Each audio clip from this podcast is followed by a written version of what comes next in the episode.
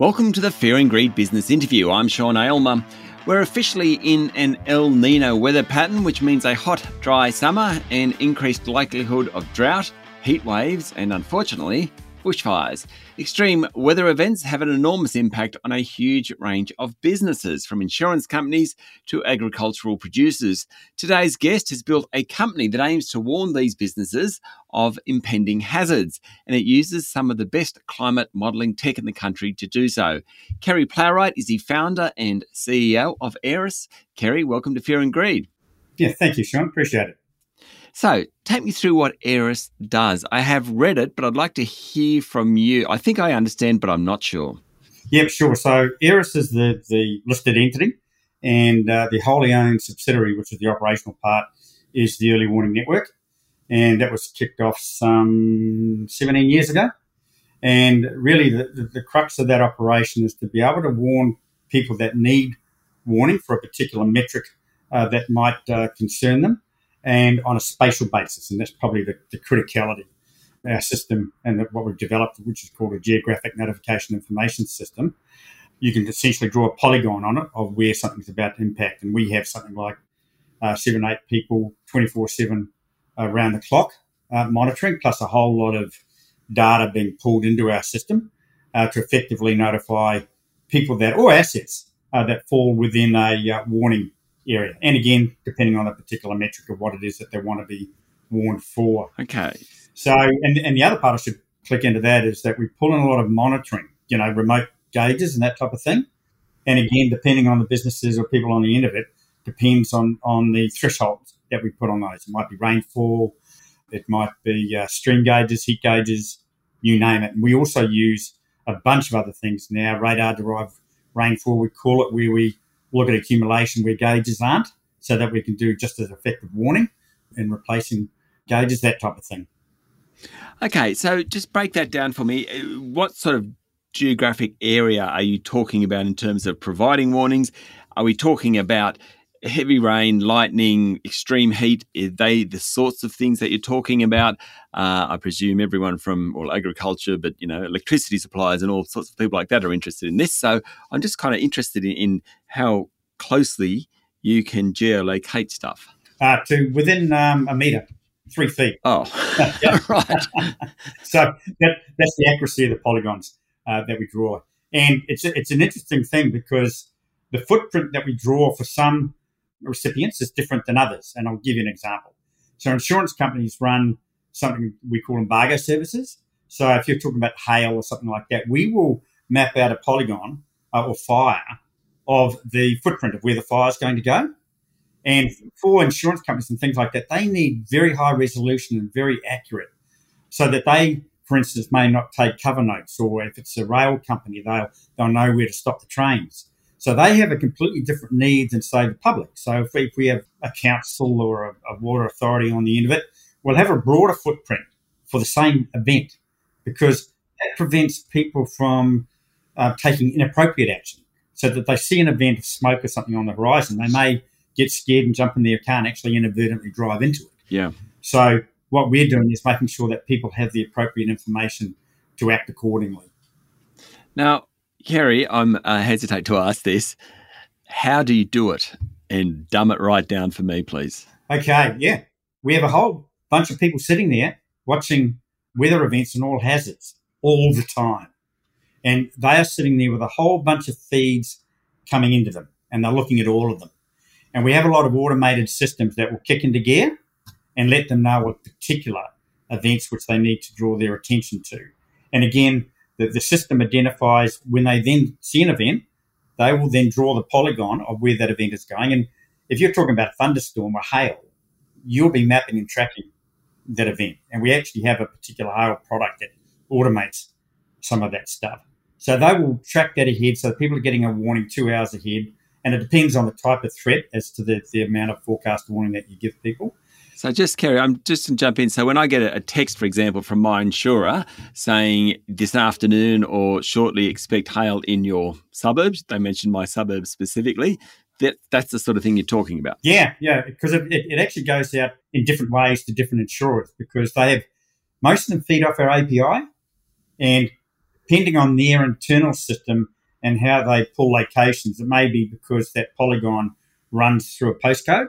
And subsequently, yeah. if you're in that postcode, um, you get the notification. Albeit if you've got a car, that's probably pretty useful information anyway. Yeah, yeah, yeah, yeah. Can I, can I ask, in all honesty, how accurate are you? We're really good. We've been doing this for a long time. We're the only ones that do it like this, period. Um, I think we were the first in the world to do it. So I actually got the guys building this back in 2006. Right. And we, we ran the product out in 2007, the first, and it would have easily been the first spatial system for providing locational warnings for severe weather events. Um, it's just that, you know, it was a garage in Terranora out the back of uh, Coolangatta. Right. Whereas if we'd been, you know, in Silicon Valley, might have been a completely different story by now. But uh, we were doing that, and uh, in those days, it wasn't easy. We had to hard code it. You're talking MSSQL and ASP.NET, and there were there were no services that delivered any sort of locational stuff. And we were trying to, if you look at how you figure out somebody's in a particular polygon, the system isn't actually figuring that out. It's figuring out who's not in it. Right. So you draw a polygon, and if you've got a half a million people in there, it's got to suddenly figure out who isn't in it really quick to know that who is in it. And then it could just be two people. And then off it goes. Because we could draw a polygon around a house and just those people would get it if they were in it. Stay with me, Kerry. We'll be back in a minute.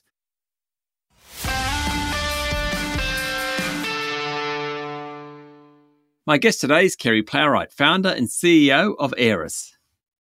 How far into the future can you forecast? So, is this an hour thing? Is it days? I remember talking to a weather forecaster once, and he said, Look, anything over a few days, it's really difficult. It's a real challenge to get accurate after a few days. I don't know. That was years ago, so I don't know whether that's still the case. But how far into the future can you? Pretty much still the case. Pretty much still the case. So, yeah, you know, the way we look at it, three days, you know, four days max, depending on the stability of the conditions at the time. Seven days is a real stretch. It just kind of gives you some idea, you know, of what might yeah. happen. So we often provide seven day forecasts, but we because we deliver them daily, you know, it sort of hones in on what the actual event is going to be. But the systems that, that are used to try to deliver that, uh, you know, the, the, the, supercomputers are just amazing. Mm. I mean, the numbers they got to run on this are just absolutely insane. Yeah. And I yeah. think it's pretty amazing that we're doing that. But it brings up the good point about longer term forecasting because I get to the type of data that we produce, which I call you can operationalize it, you can make decisions on it. It's what we do. And when you're talking about climatics, so we have a product called Climatics, and we're really lucky because we have proprietary data that we've made over the years using our system that is able to provide predictive analysis on sort of a probability basis of where events are going to occur and, and the metrics that are going to occur. And I call, call it real world data. It's actual.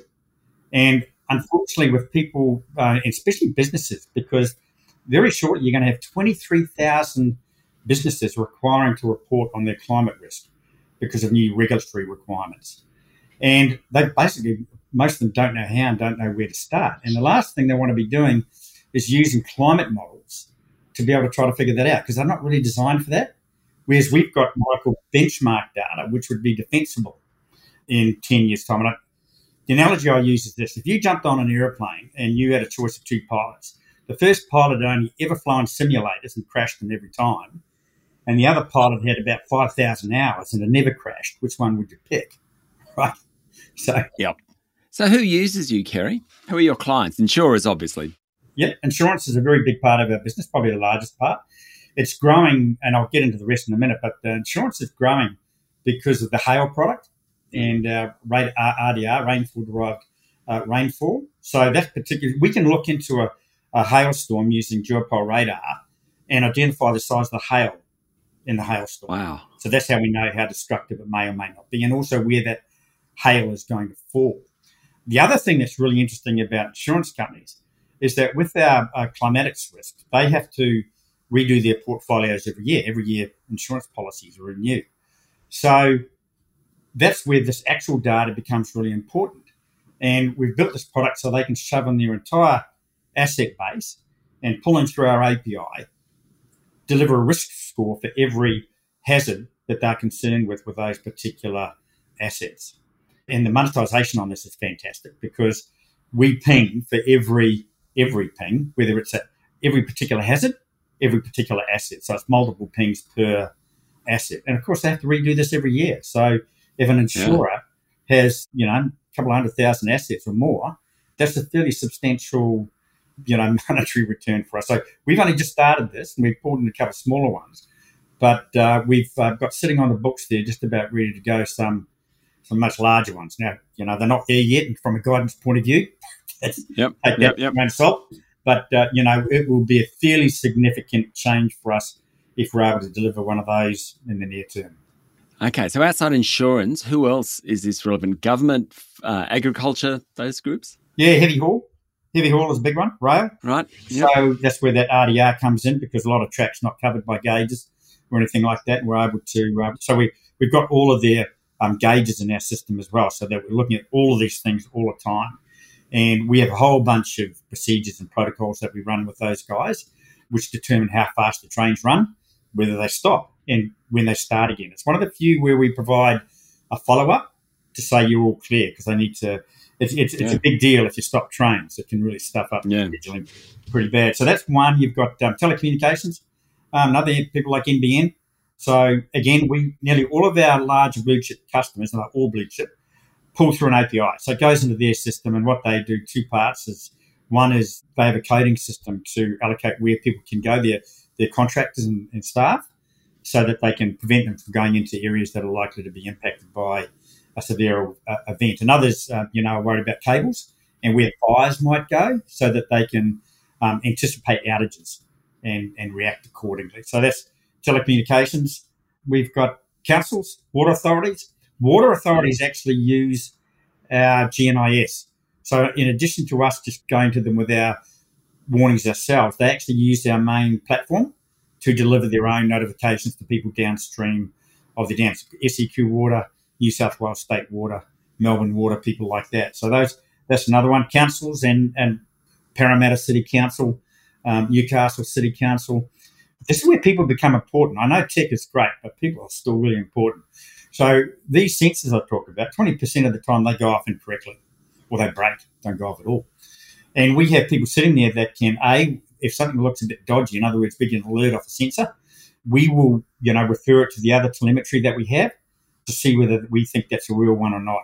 And the um, CBD of Parramatta or Newcastle would have been emptied out several times if it wasn't for us saying, nah, it's that's not right. It's okay. Yeah. or on the other end, hey, we think something's going on, but we're not getting anything. What are you seeing yep, your end? Yep. You know, and subsequently they send out a, a, notification. So those would be probably some of the, the, the bigger entities. We're picking up solar farms now. There's another one. Hail is, is a big problem. So not just from a monitoring and alerting basis, but also from a planning basis. We, we definitely know where the hail tracks are, and we, we yeah. can very much tell businesses where you are going to be at most risk from a hail event. Kerry, I have learnt I have learnt a lot today. Thank you for talking to Fear and Greed. Thanks, John. Appreciate it. There's Kerry Plowright, founder and CEO of Aeeris. This is the Fear and Greed business interview. Join us every morning for the full episode of Fear and Greed, Australia's best business podcast. I'm Sean Aylmer. Enjoy your day.